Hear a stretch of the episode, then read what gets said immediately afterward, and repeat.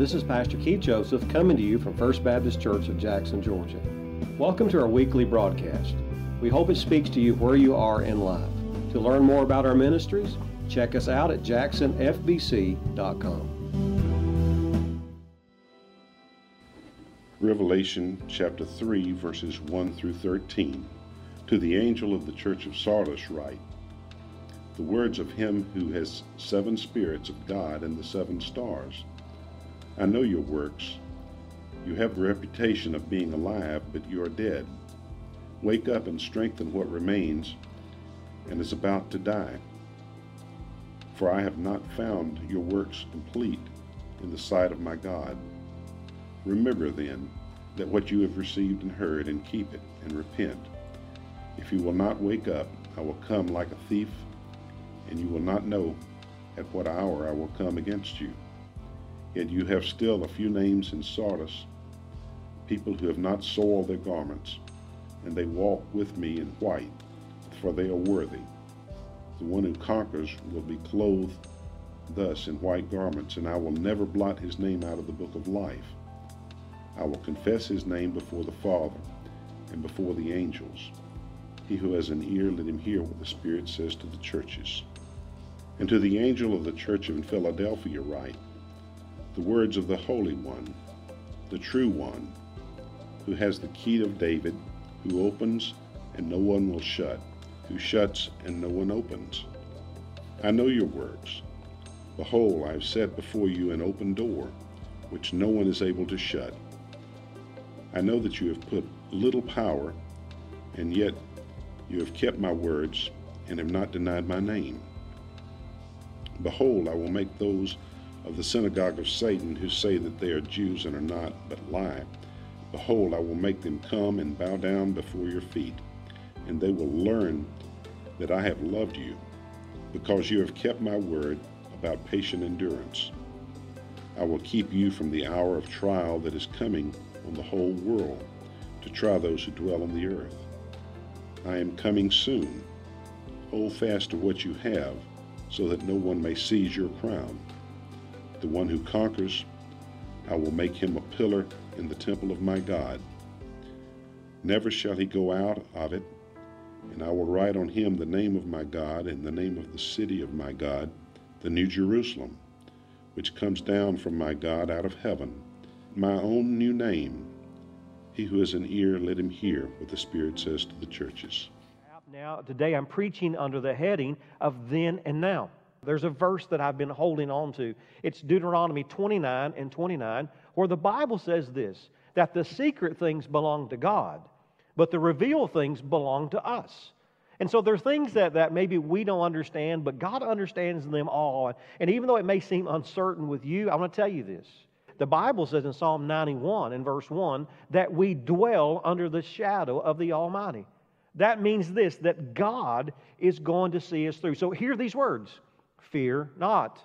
Now think about this, not only for the now, but it's always been that way in the church.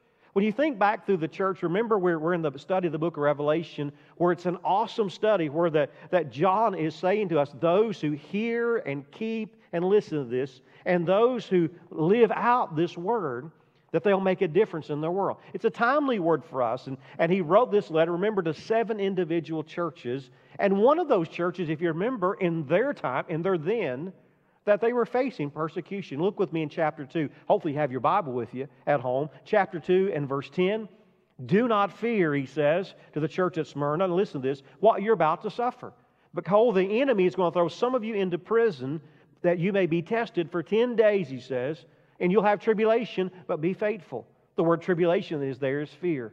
You see, throughout the ages of the church, we've always had these moments of tribulation, and oftentimes they, they turn into persecution. Now, here's the, the first question for you to get involved with online with me. Here's the question What fears do you have today? I mean, write them down online right now. We're interacting with. There's a pastor up there now interacting with you online right now. What are the fears that you have today? For me personally, there are three. The three top of these is death, disease, and, you, and here's the third one that you may not think about displacement. I really don't fear death because I know Christ. And you can amen that as you watch today. I really don't fear disease because that's just a part of life. But I do fear being displaced, being moved from where I, I'm comfortable, being moved to maybe something I don't like, or having to change everything around. Listen to me today. What are the fears that you have? Secondly, here's a question for you. Interact with me online. Here's the question Do Christians face fears in a different way? than do lost people. Miss Lisa last night did a wonderful job on her video. And kids, I want to encourage you every day, and parents every day at 11 o'clock in the morning time, Monday through Friday, that you would, you would get online with her because she's going to be teaching our kids and teaching you as parents how to live for God. And listen, if you can't listen at that time, it'll be, be there for you to pick up at other times. But she gave a verse. 2 Timothy chapter 1 says in verse 7 God has not given us a spirit of fear, but of power and of love and of a sound mind. You see, the fact of the matter is, we should be different than the world. Now, think about this for a moment. Throughout all the then of the church, there's always been persecution, tribulation. But I also realize this throughout these times, you know who's always blamed when hard times come? God is blamed. And then not only God, but his church are blamed for the problems. For example, back in the then, it was the year 247 AD. Rome was celebrating her 1000th year of existence and most of the world was underneath her leadership. For three days, they had a celebration. It's documented in history. For three days. And, and they did just like we would be on the 4th of July, and they had these three days, but the church did not participate, and here's why. Because the Romans worshiped many gods, and in these celebrations, to be a part of it, you had to worship many gods. And the church just stayed away. Now, watch this. Three days later, after this, there came this great plague upon Rome and upon the surrounding areas, and many people got sick and many people died. And guess who they blamed? They blamed the church, and it began a great period of time of persecution. One of the early church leaders, Tertullian, said in his book, The Apology, he said this. Now think about this. He said, if the, if the river floods the city, or if the Nile refuses to, to rise, or if the sky withholds its rain, if there's an earthquake, or if there's a famine, at once the, the cry is called out Christians to the lines. In other words, friend, we're always, whether it's then or now, I want you to hear this God puts us center stage. Now, don't take that as an obstacle, because I want to tell you that even though my heart breaks that you're not in this building with me, the Bible says where two or three gather together in my name, I'm in the midst. So God's with you right where you are. Now, you're going to have to turn other things off. You may have to lay down other things right now. If you're preparing a meal, mom, you need to quit right now and get in God's Word. You need to lean into God's Word right now. Matthew 5 and 14 puts it this way Here's what the Bible says You are the light of the world, and a city set on a hill cannot be hidden. These are our defining moments in this life. And so, listen, whether it was then as the title of the message is, or bringing it right back to now, I want to ask you this what kind of a Christian are you going to be? Well, maybe you want to put it this way. Let's corporately think about what kind of church are we going to be? Remember the church at Ephesus? They were the church that had lost their way. The, the, the, church at Smyrna was the church that the Bible said for them all hell broke loose, but they were lifting for God, uh, living for God. The church at Pergamon, they, they were a church that were kind of drifting down the way. And then there was the church at Thyatira. That was the church of tolerance, not transformation. Well, today we see two other churches and these two churches present for us two other things that could be said about us. The, the first church, it's your first fill in the blank. It is the, it is the church at Sardis. Write it down. They're the church that fell asleep. You say, the fell asleep. Well, I'm not, I'm not pulling this from my own opinion. I actually went on a, a Google search for where today would be the city of Sardis. Listen to what I discovered. It sits on the banks of the Bacos River in Turkey. And what I'm reading now is from, listen to me, the National Turkish website. They said this it's located about 60 miles of the remains each of the Izmir Peninsula. And this is what they commented. It was sitting on these banks, and it was also, at one point, one of the seven churches of Asia mentioned in the New Testament book of Revelation. Now, this is from, from a lost world. Here's what they said it was called the church that fell asleep. You see, there's, there's churches out there today that have a lot of different names. So, so, I, so I wonder, what kind of church are we? Can I tell you this? There was not only the church at Sardis, there was also that Brother Jimmy read to you a few moments ago. There, there was the church at Philadelphia. And I'm going to jump ahead in the outline for a moment and tell you this. It was the church that was unstoppable. I, I don't say this arrogantly or pridefully, I say this in humility today. If you're a member of First Baptist Church of Jackson, Georgia, you're a part of an unstoppable church.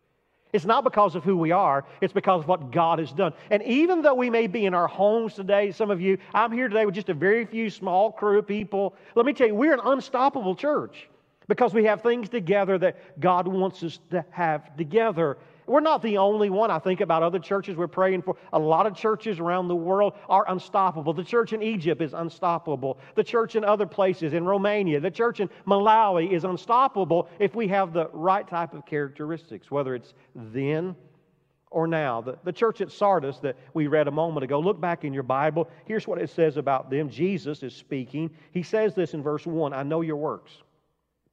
Well, I know, I know what you're doing you have the reputation of being alive, but you're dead. Now, write this down. It's in your notes. The, the church was busy with activity. That, that, that, that's an interesting word when Jesus says you have the reputation. Now, if you have a reputation, that means that's somebody else's opinion. I think about Dylan was singing this morning, and, and he, he has a reputation, and I have a reputation. You in your house, people live around you. Uh, listen, you have a reputation with them. The King James version of the Bible uses the word name.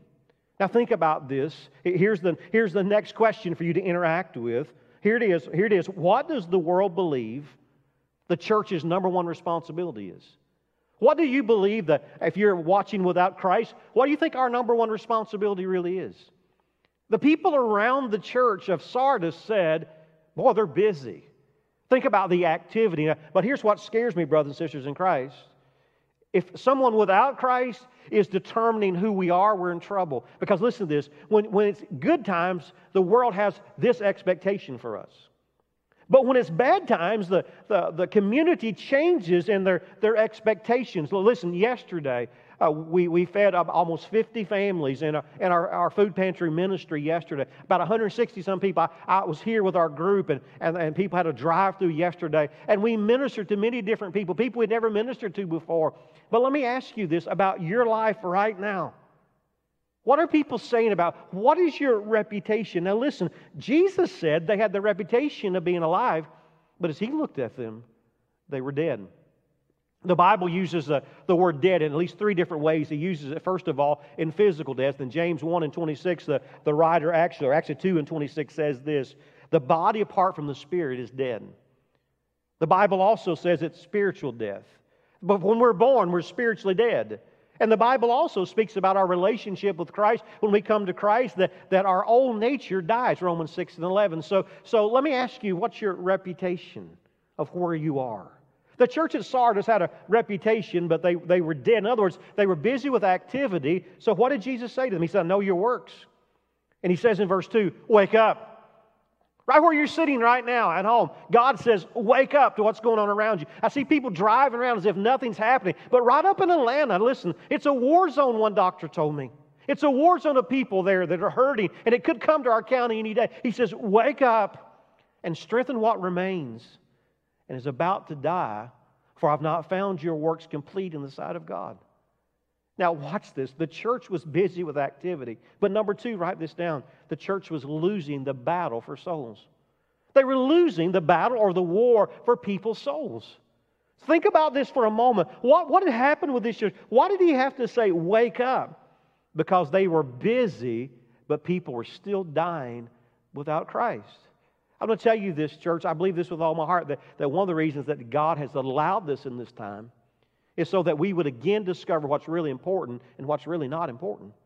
You see, the fact of the matter is, souls are important. The people around us are important. Building in our own family relationships together, growing in Christ, that's, that's really what is important. But Jesus says here, remember what you've received. The fact of the matter is that they had received God's word, and at one time they'd been really strong, but now they were no longer strong. And listen, this is the problem today in the church of Sardis and, and in many churches today that are falling asleep. Because listen to me, preaching on stories will not change lives. It is the preaching of the Word of God. You see, transformational preaching, 2 Corinthians 3.18, is what we need, where lives are being changed by God. Listen to me. Just on Friday, my, my best friend uh, for many years, he's in his 90s now, told me on the phone Friday, he's in Lexington, Kentucky. He's in assisted living now, and, and they got them all locked down. And one of the nurses that came in, because they won't let them go down eat, they, they bring their food to them. He said this to me. He said, he said Keith, the, the woman said to me, she said, Sir, it seems to me that you're calm, and I'm not. And he began to tell her why. And, and he, I could tell with excitement in his voice. Now, listen to this. He led her to Jesus Christ.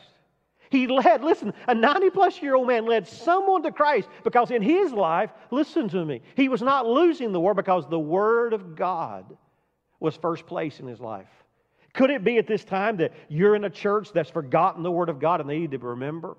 Maybe you're in a church that's preaching moral relativism, that you're preaching the fact that there's really no really ultimate moral attributes and principles. But I'm here today to tell you there is a, there is a principle called the Word of God, and it changes lives. And today that we are called not to, not to be a church asleep without the Word, but a church. Now, watch this. When we as a church, I wrote this down, when we continue to preach repentance, and by the way, to every one of these churches in Revelation that had problems, he always began with this word repent. Dale and Michael dealt with this in the Sunday school hour. It is repentance that is needed. It is healthy for us. If we confess our sins, He's faithful and just to forgive us and cleanse us. And right now, as you watch this, if you have unrepentant sin in your life, you're falling asleep spiritually.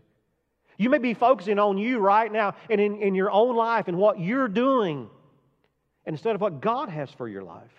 Oh, I wish I had more time there, but he says, he says in verse 3 receive and hear, keep it and repent.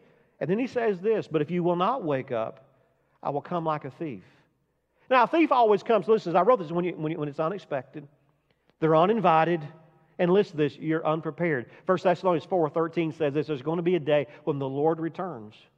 Could it be that we're in Revelation now? Could it be, God forbid, that this virus would, would take a third of the population of the world? I don't know. But I know the scripture will teach us that in chapter 6 all the way through 19 that this world is, is headed for turmoil. But Jesus says, I'm going to come like a thief, but it may not be then for you as a church. This may be your last moment and opportunity as a church to come back to life. And so he says, unless you repent. And so, can I plead with you today not to be busy with activity, but to be busy with reaching the souls of people through the truth of the Word of God? In these last moments that I have with you, I come now into the church of Philadelphia. They're my favorite church of all the churches that we read about. We know the word, being Americans, that, that the word for Philadelphia means brotherly love. Actually, one of the emperors had the city built for a friend, actually, that was his family member, who actually loved so many people that they called it Philadelphia after him, brotherly love. But I want to tell you, as your note says, it was an unstoppable church. You say, How do you know that? Well, look what Jesus says about them in verse 8 I know your works. Behold, I've set before you an open door which no one is able to shut. I know you have but a little power, but you've kept my word and have not denied my name. Now, think about this. Here was a church that was in the midst of what they were facing then, they were reaching the world. I want to tell you this that you're a member of a body of Christ. That in First Baptist Church of Jackson, that we listen to me as since January, we've already baptized over 20 people. Listen, today it could be the day that right now you're sitting there. Listen, students, you may be sitting there right now with a mom and dad. You've pled with them to watch this now, and they're without Christ, and you're praying right now. Listen, mom and dad, this could be your moment that God could change your life. But you've got to let God come in. And Revelation 3 and 20, God stands at the door of your heart you have to open the door. Uh, you have to open the door and let Jesus come in because without Jesus, you gain this whole world, the Bible says, and lose your soul. You've prospered nothing.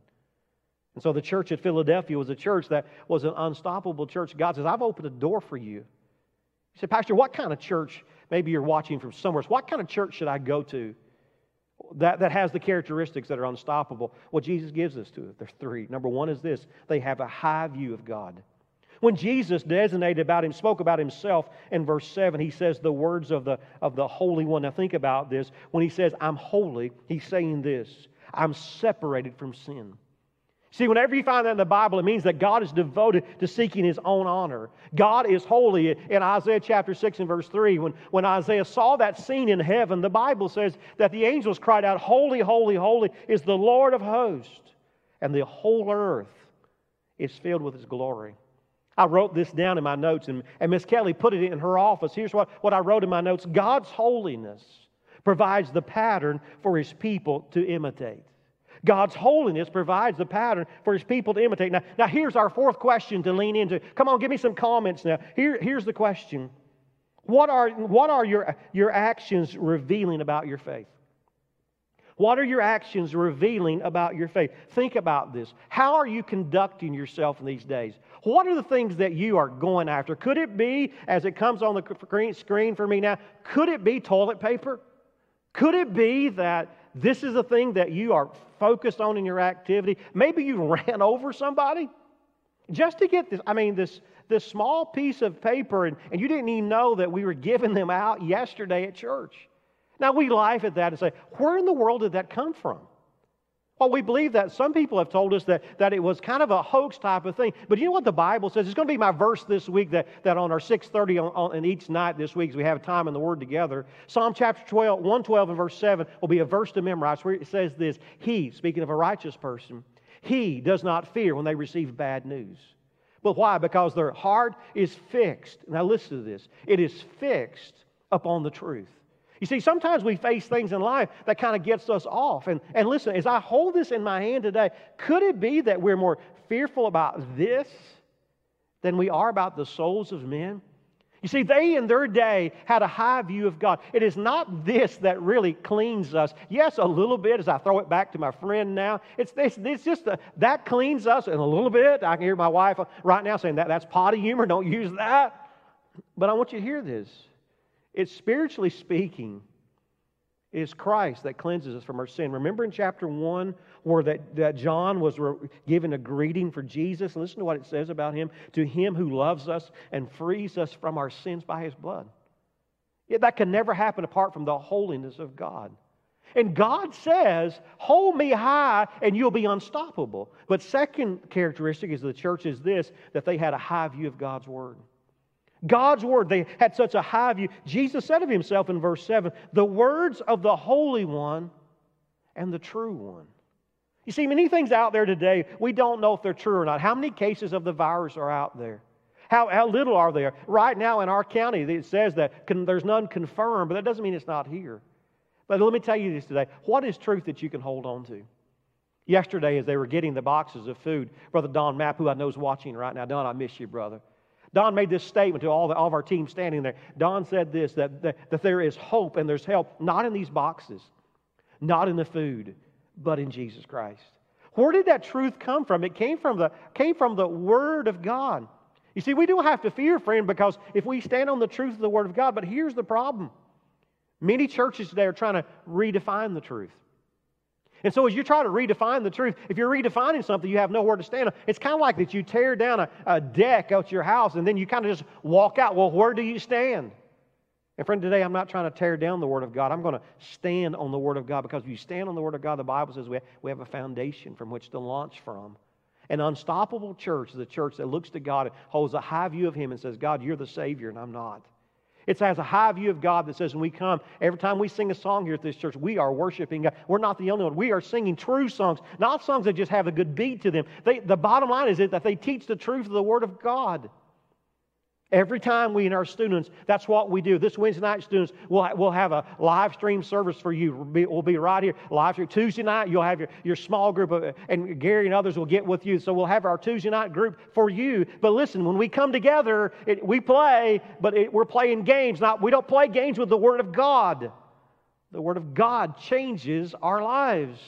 I can hear you in our church family, four to 500 strong of you saying, Amen and Amen for the writer tells us here, Jesus, Philadelphia, you're unstoppable because you have a high view of God and high view of His Word. But lastly, you have a high view of the gospel.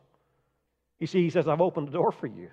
He says, I, I have the key in verse, verse 7. He says, I'm the one who has the key of David. I'll open, and no one shuts. What's he talking about? David had the keys to the kingdom of heaven. He didn't own them, but God had loaned them to him. And it was Jesus who said to Peter in Matthew 16 and 18, He says, I've given you the keys of the kingdom. Peter did not in Acts 2. He preached to the Jews and the kings of the kingdom. They were able to be saved through Christ.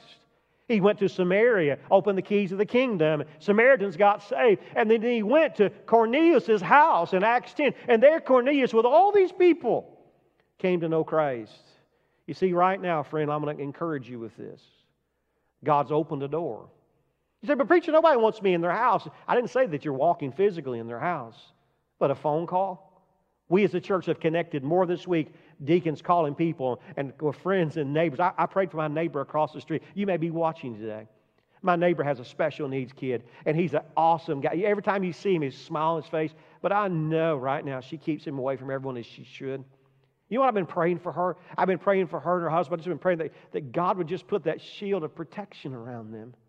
You see, that's what we're supposed to do. As I was calling members of our church this week, praying with senior adults who, who are listening. Their number one concern was financially to make sure they got their tithing. You know why? Because they believe in this work. While, while I'm talking this to you right now, there's probably some of you from other countries that are, that are coming in online, and I hope that you do, and tell us you're praying for us. But you know, we brought the gospel to you.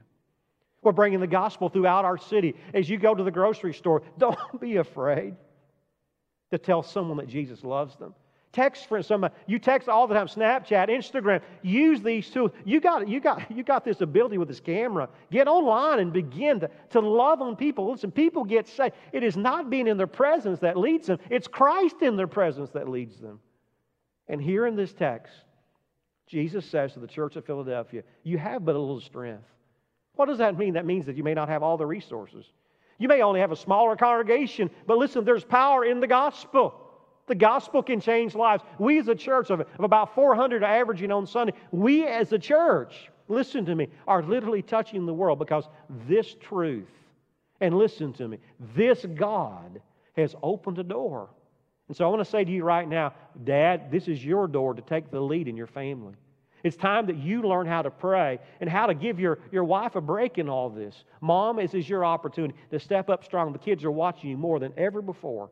Senior adults, it's your time now on the phone to work it strong and to love and to care for people. And listen, as I told my mama number two, you know that she's doing her best to protect her husband who has zero immunity. I told her that she's not God.